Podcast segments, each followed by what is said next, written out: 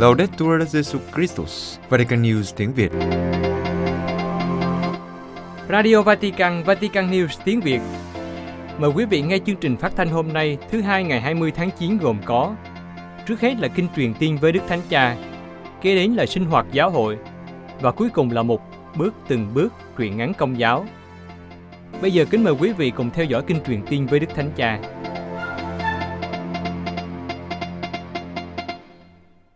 Kính thưa quý thính giả, lúc 12 giờ trưa Chủ nhật ngày 19 tháng 9, Đức Thánh Cha Francisco đã cùng đọc kinh truyền tiên với các tín hữu hiện diện tại quảng trường Thánh Phêrô. Như thường lệ, trước khi đọc kinh truyền tiên, Ngài có một bài huấn dụ ngắn với các tín hữu dựa trên đoạn tin mừng của ngày Chúa Nhật. Ngài nói, Anh chị em thân mến, chào anh chị em.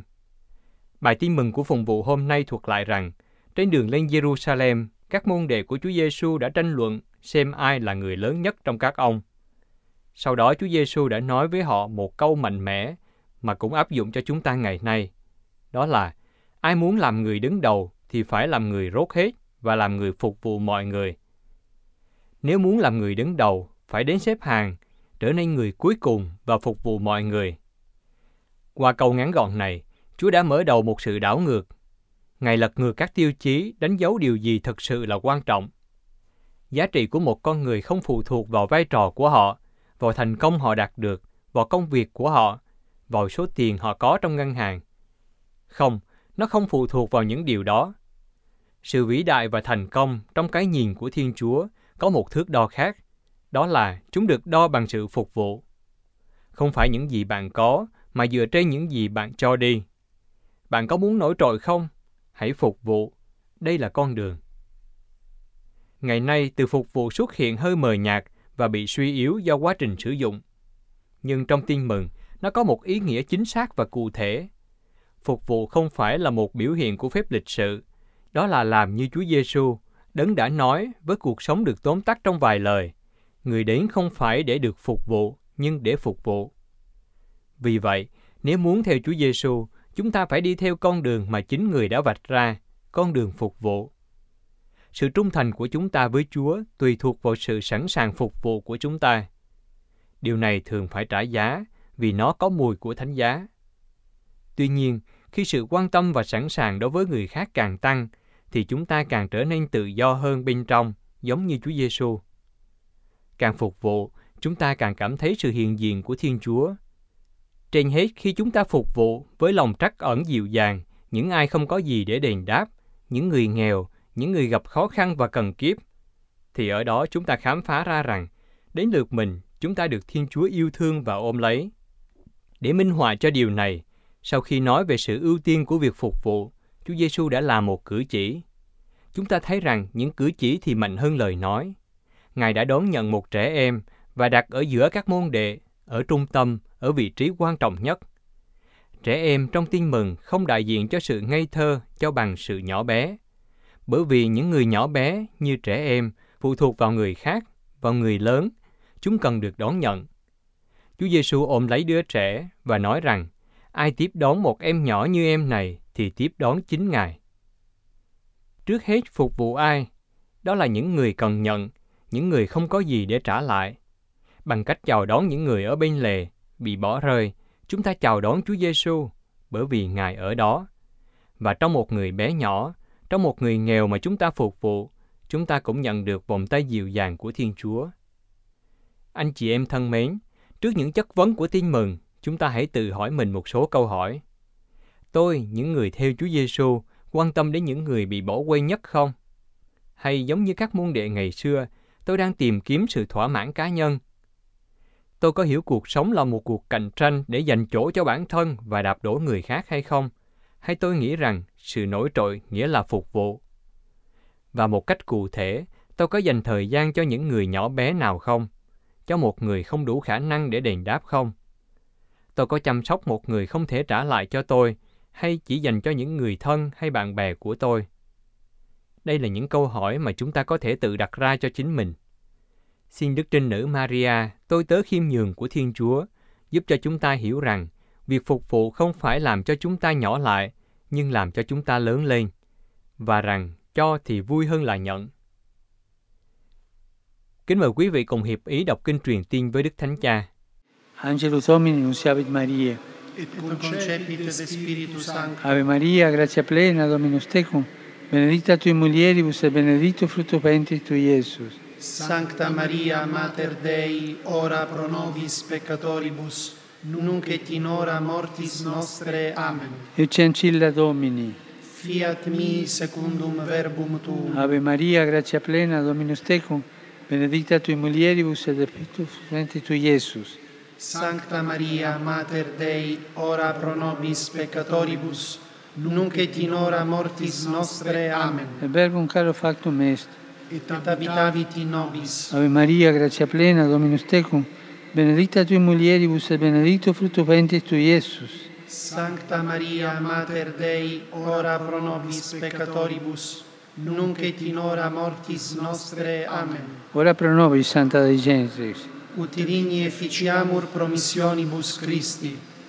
Grazie. Benedicat vos, omnipotens Deus, Pater, et Filius, et Spiritus Sanctus. Amen. Amen.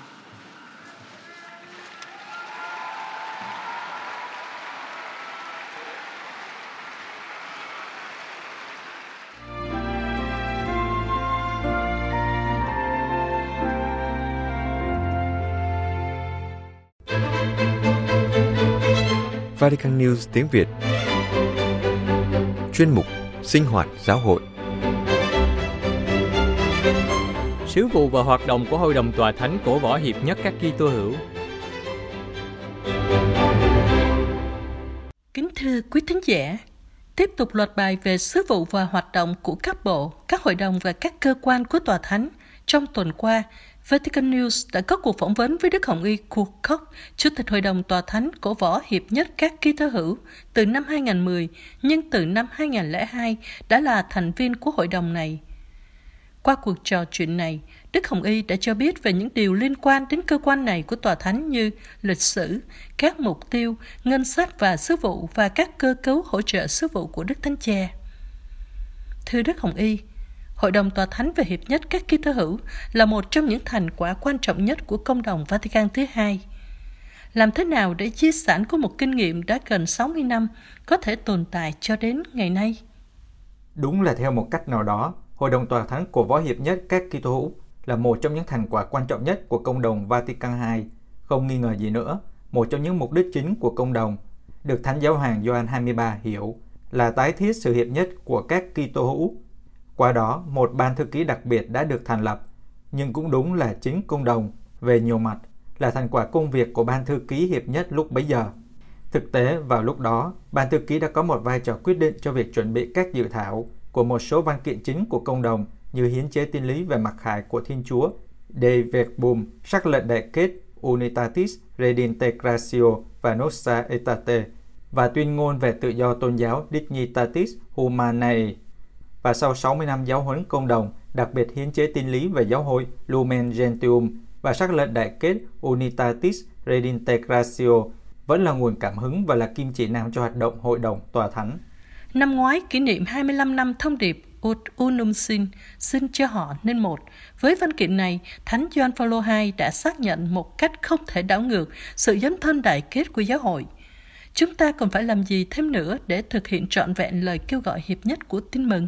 Thông điệp Utunum Sin, xin cho họ nên một, thông điệp duy nhất dành riêng cho sự hiệp nhất các Kitô hữu đã xác nhận những trực giác đại kết tuyệt vời của công đồng cho việc khẳng định con đường hiệp nhất là con đường tất yếu của giáo hội.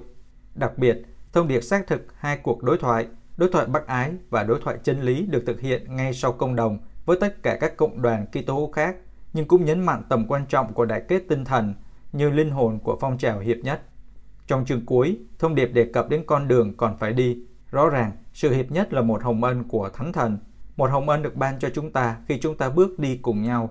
Như Đức Thánh Cha Francisco thường lặp lại, để nhận được ân ban này, điều thiết yếu không chỉ xin hồng ân nhưng còn phải chuẩn bị sẵn sàng, cầu nguyện để Chúa sẽ gia tăng ước muốn hiệp nhất của chúng ta như người đã khao khát. Thưa Đức Hồng Y, nhân viên của Hội đồng Tòa Thánh đến từ đâu và được tạo thành như thế nào? Cần có những kinh nghiệm và kỹ năng cụ thể nào? Để đáp ứng sứ mạng toàn cầu, chúng tôi, một nhóm nhỏ gồm 24 người đến từ 13 quốc gia khác nhau, trong đó có 7 vị giàu kinh nghiệm phụ trách các công việc khác nhau. ít nhất ba quy định cơ bản được yêu cầu cho công việc của chúng tôi. Chắc chắn là các khả năng thần học chuyên biệt, kiến thức ngôn ngữ và khả năng phát triển các mối quan hệ tin cậy. Vì tình bạn và tình huynh đệ là một chiều kích quan trọng của tinh thần đại kết. Nhưng trên hết, công việc phục vụ của chúng tôi đòi hỏi một lòng say mê hiệp nhất và một tình yêu đối với giáo hội như đã được Chúa Kitô thiết lập và mong muốn. Say mê này thúc đẩy chúng tôi nghiên cứu liên tục, cho phép chúng tôi học hỏi khi cùng nhau bước đi, khám phá những con đường khả thể mới và cũng để thực hiện đức tính kiên nhẫn. Bởi vì thời gian không phải của chúng ta mà là thời gian của Chúa Thánh Thần. Công việc của Hội đồng Tòa Thánh cũng có sự tham gia của các thành viên và cố vấn, cũng như các chuyên gia, giáo sĩ, tu sĩ và giáo dân, những người tham gia vào nhiều cuộc đối thoại thần học và các sáng kiến khác được thực hiện với hầu hết các hệ phái Kitô khác. Tuần cầu nguyện cho sự hiệp nhất các Kitô hữu hàng năm đại diện cho một cuộc gặp gỡ trọng tâm cho đời sống của Hội đồng Tòa Thánh hiệp nhất các Kitô hữu. Thưa Đức Hồng Y, tình hình của phong trào đại kết thế giới ngày nay như thế nào và triển vọng của nó là gì? Tuần cầu nguyện cho sự hiệp nhất chắc chắn là một thời điểm quan trọng, không chỉ đối với Hội đồng Tòa Thánh hiệp nhất các Kitô hữu, nhưng tôi hy vọng cũng quan trọng đối với tất cả các Kitô thủ Tuy nhiên, đây không phải là dịp duy nhất để cầu nguyện cho sự hiệp nhất. Thực tế, trong thánh lễ chúng ta luôn cầu xin Chúa ban sự hiệp nhất và bình an cho giáo hội. Hơn nữa, đại kết tinh thần không chỉ bao gồm việc cầu nguyện cho sự hiệp nhất, mà còn trong việc hoán cải tâm hồn và sống thánh thiện, như công đồng Vatican II nói. Tôi sẽ thêm ít nhất ba khía cạnh quan trọng khác của đại kết tinh thần, cầu nguyện chung với sắc thánh, thanh tẩy ký ức lịch sử và đại kết của các thánh, và đặc biệt là các vị tử đạo. Tình trạng của phong trào đại kết ở cấp địa phương cũng như ở cấp độ thế giới phụ thuộc vào tất cả những cội nguồn tinh thần này. Cơ quan mà Đức Hồng Y đang làm chủ tịch được chia thành hai khu vực, Đông và Tây. Hành trình đại kết tiến triển như thế nào trên cả hai khu vực của sự dấn thân này? Thưa Đức Hồng Y. Sự khác biệt này tương ứng với cơ cấu của sắc lệnh công đồng về đại kết, trong đó có tính đến những đặc điểm cụ thể về nguồn gốc và thực tại của Kitô giáo. Trên thực tế, ngay cả khi phong trào đại kết chỉ là một, các vấn đề phải đối diện trong các cuộc đối thoại khác nhau là khác nhau. Trong khi chúng ta chia sẻ cùng một truyền thống tông đồ với các giáo hội chính thống và đông phương, đồng thời có cùng một cơ cấu giáo hội và bí tích, thì với các cộng đoàn giáo hội Tây phương, hoàn cảnh khá đa dạng và phải đối diện với việc thiếu một khái niệm chung về sự hiệp nhất.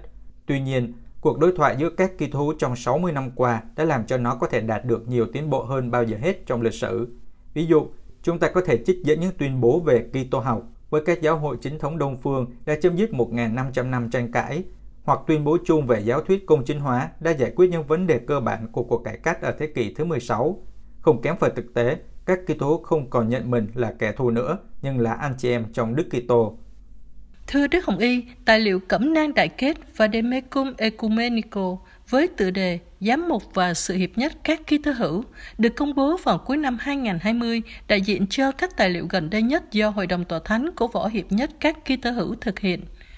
Nó đã được đón nhận như thế nào trong giáo hội công giáo và các giáo hội Kitô khác?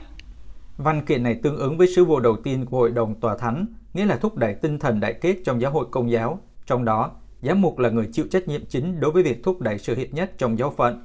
Chúng tôi vui mừng nhận thấy rằng văn bản đã được đón nhận nồng nhiệt cả trong giáo hội công giáo qua việc các hội đồng giáo mục chuẩn bị các ấn bản địa phương ở các giáo hội và cộng đoàn giáo hội khác đã có phản ứng rất tích cực với sáng kiến này. Một ủy ban đặc biệt giải quyết các mối quan hệ tôn giáo với Do Thái giáo. Thưa Đức Hồng Y, kết quả chính thu được trong cuộc đối thoại với những người anh cả là gì? Trực giác của Thánh Gioan Phaolô 6 về việc thành lập ủy ban này vào năm 1974 trong Hội đồng Tòa Thánh đã tỏ ra phù hợp dựa trên mối quan hệ đặc biệt nội tại giữa Kitô giáo và Do Thái giáo, như Thánh Gioan Gioan Phaolô II đã khẳng định.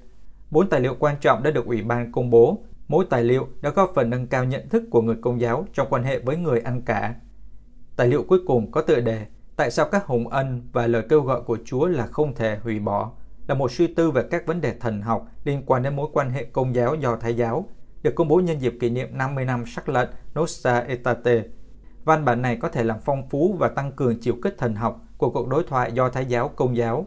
Điều này đặc biệt cần thiết vì mối quan hệ của chúng ta trên hết có một nền tảng tôn giáo.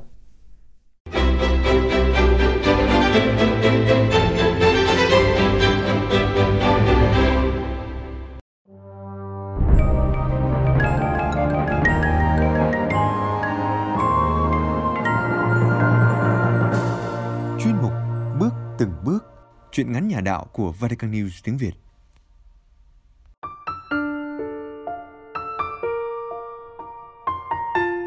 Người con của lòng thương xót. Chuyện ngắn của tác giả Cao Danh Viện. Trích từ tập truyện ngắn Cùng mẹ chúng tôi đi. Người đọc Teresa Hạ Quyên, Vatican News tiếng Việt thực hiện.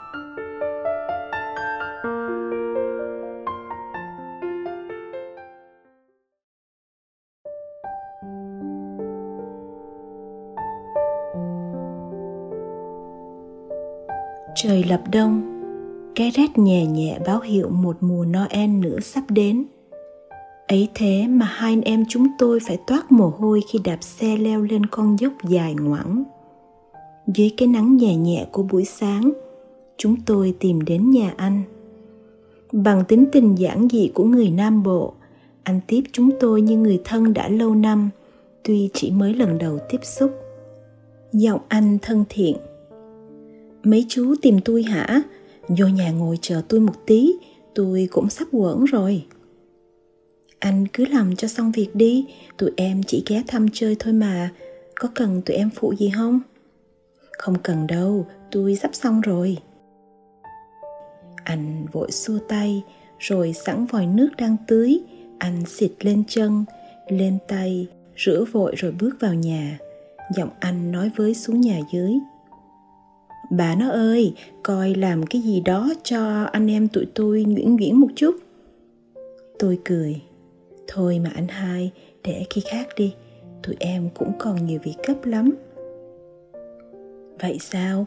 Tôi tưởng anh em quẩn được thì làm vài ly rồi tâm sự cho nó đã chứ. Cảm ơn anh. Hôm sau chúng em đến nữa rồi hẳn hay.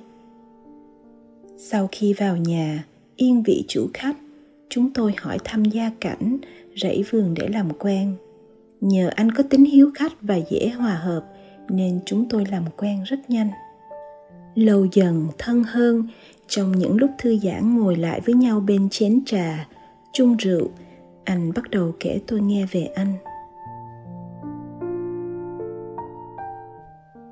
Lớn lên trong thời chiến tranh, anh là một người lính.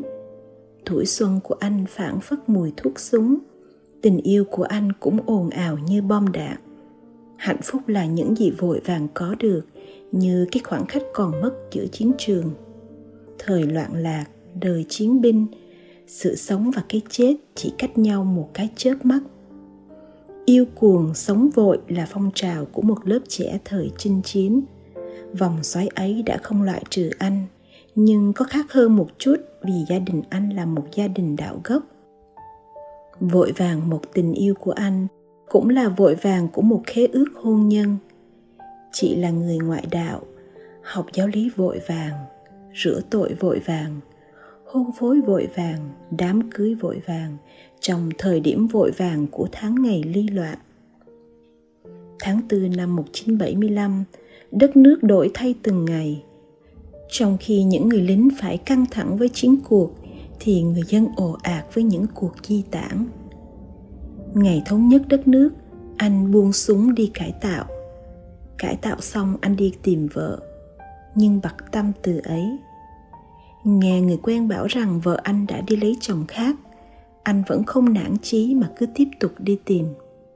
Một năm, hai năm, rồi bảy tám năm đi tìm, nhưng vẫn không thấy tung tích gì của vợ giữa những ngày tháng khó khăn của thời bao cấp, tương lai như mờ mịt, phương tiện truyền thông không có, xe tàu không dễ đi.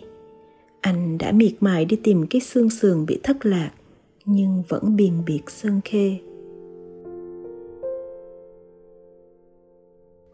Ở cái tuổi tam thập, một mái ấm gia đình là hạnh phúc cần phải có đối với hầu như nhiều người, ngoại trừ là đi tu anh cũng không thể đi ra khỏi định luật ấy.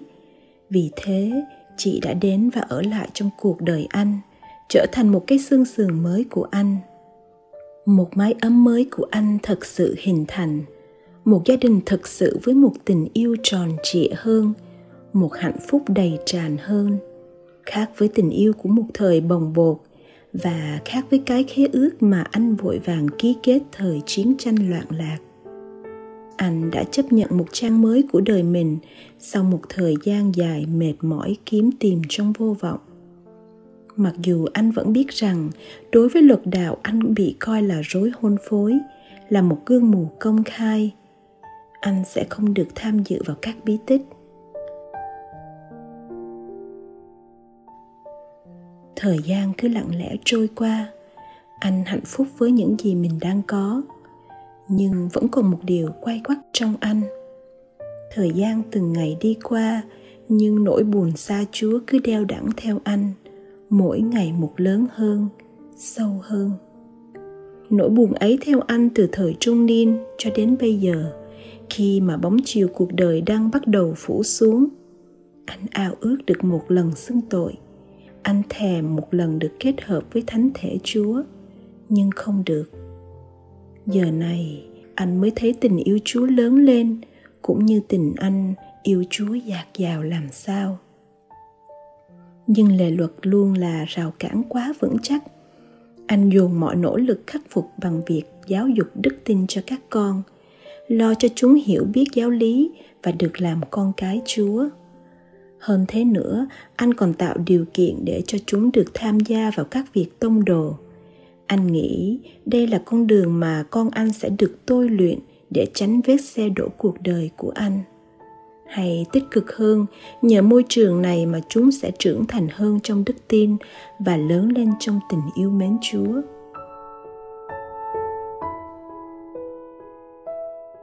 Chúng tôi trình bày với cha linh giám về hoàn cảnh của anh. Cha đã chăm chú nghe từng lời, từng chữ và cha quyết định cùng đồng hành với chúng tôi đến thăm anh. Ngày cha đến thăm, anh và gia đình vui như tết. Anh luôn miệng huyên thuyên thăm hỏi và ân cần mời cha với những trái cây sẵn có trong vườn nhà. Cha xứ cũng đã ân cần hỏi thăm anh chị và từng đứa con của anh. Một tình thương, một sự cảm thông sâu sắc của cha làm cho anh chị sống lại niềm hy vọng của đức cậy trông ông hãy cứ luôn đặt lòng cậy trong nơi chúa. Tuy không được kết hiệp với chúa qua bí tích hòa giải và thánh thể, nhưng ông cũng nên thường xuyên tham dự thánh lễ. Vì nơi thánh lễ, chúa bày tỏ yêu thương ông và ông tỏ lòng yêu mến chúa.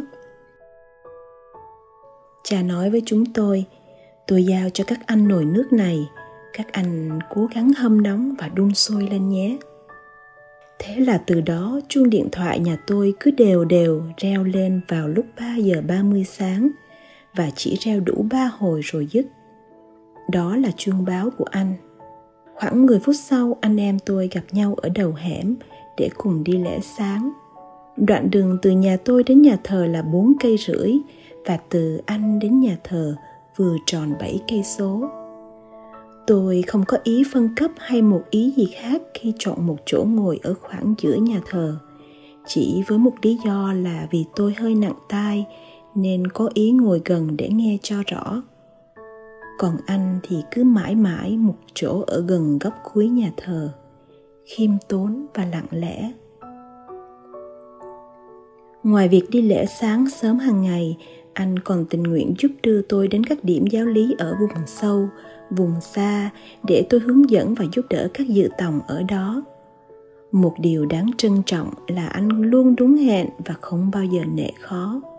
Dù mưa hay nắng, anh vẫn cứ đều đều mỗi tuần bốn tiết học. Anh làm tài xế đưa rước tôi một cách hồn nhiên và với tinh thần tự nguyện. Nhiều lúc thấy anh vất vả quá, tôi ngần ngại thì anh trả lời gọn trơn. Chú ngại gì chứ? Tôi đâu có chở chú tôi chỉ làm việc đưa lời chúa đi, chở lời chúa về thôi mà. Tôi phải đem lời chúa đến những nơi cần đem đến. Câu trả lời này làm cho tôi thức tỉnh và cố gắng hơn để hoàn thiện mình trong vai trò một giáo lý viên. Thời gian cứ nhịp đều trôi qua, anh vẫn cứ mỗi sáng mai là một thánh lễ, vẫn lặng lặng một chỗ ngồi, cứ lặng lặng quỳ xuống mỗi lần cộng đoàn đi rước lễ tôi chắc là những lúc ấy anh buồn lắm. Tôi tin rằng trong nỗi buồn của anh đã nói lên rằng anh yêu chúa biết bao. Và tôi cũng tin rằng trong những lúc ấy, chúa nhìn thấy anh và thương cảm cho anh giường nào.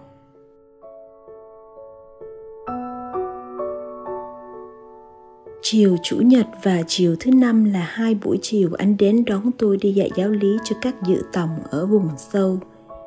Mỗi buổi chiều hai tiết học ở hai lớp học, anh đều đặn suốt khóa học mà có khóa học kéo dài cả 9-10 tháng. Hết khóa học này lại tiếp theo khóa khác. Ngày các dự tòng đi dự lễ rửa tội, anh hân hoan thức sớm lo hướng dẫn họ lên xe, nhắc nhở từng nếp áo, cho tới từng câu thư đáp trong lễ nghi. Trong suốt thánh lễ ban bí tích gia nhập đạo của họ, anh vui như niềm vui của chính mình. Anh hân hoan theo từng nghi thức rửa tội, thêm sức, rồi nhìn họ lần đầu kết hợp với Chúa Giêsu thánh thể. Lúc này, anh lại lặng lặng quỳ xuống. Không biết anh nói gì với Chúa và Chúa nói gì với anh lúc ấy. những học viên khóa 1, khóa 2 nay đã là những người công giáo bình thường. Khóa học tiếp theo cũng đã khai giảng và đang tiếp tục.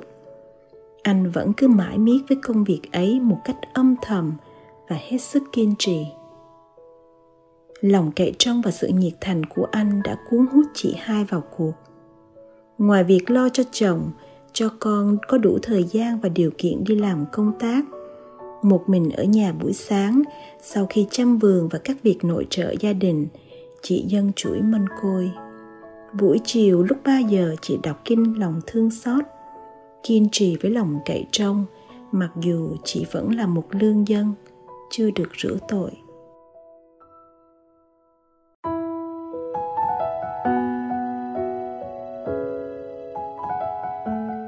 Thấm thoát mà đất nước hòa bình đã 40 năm người con trai của thời chiến ấy vẫn đau đáu một nỗi niềm khát mong được làm hòa với Chúa, được trở về sum họp trong một mái gia đình giáo hội. Năm thánh lòng thương xót được mở ra, niềm hy vọng trong anh, trong chị và trong chúng tôi được củng cố. Anh xác tín. Tôi tin lòng thương xót Chúa lớn hơn muôn ngàn tội lỗi của trần gian.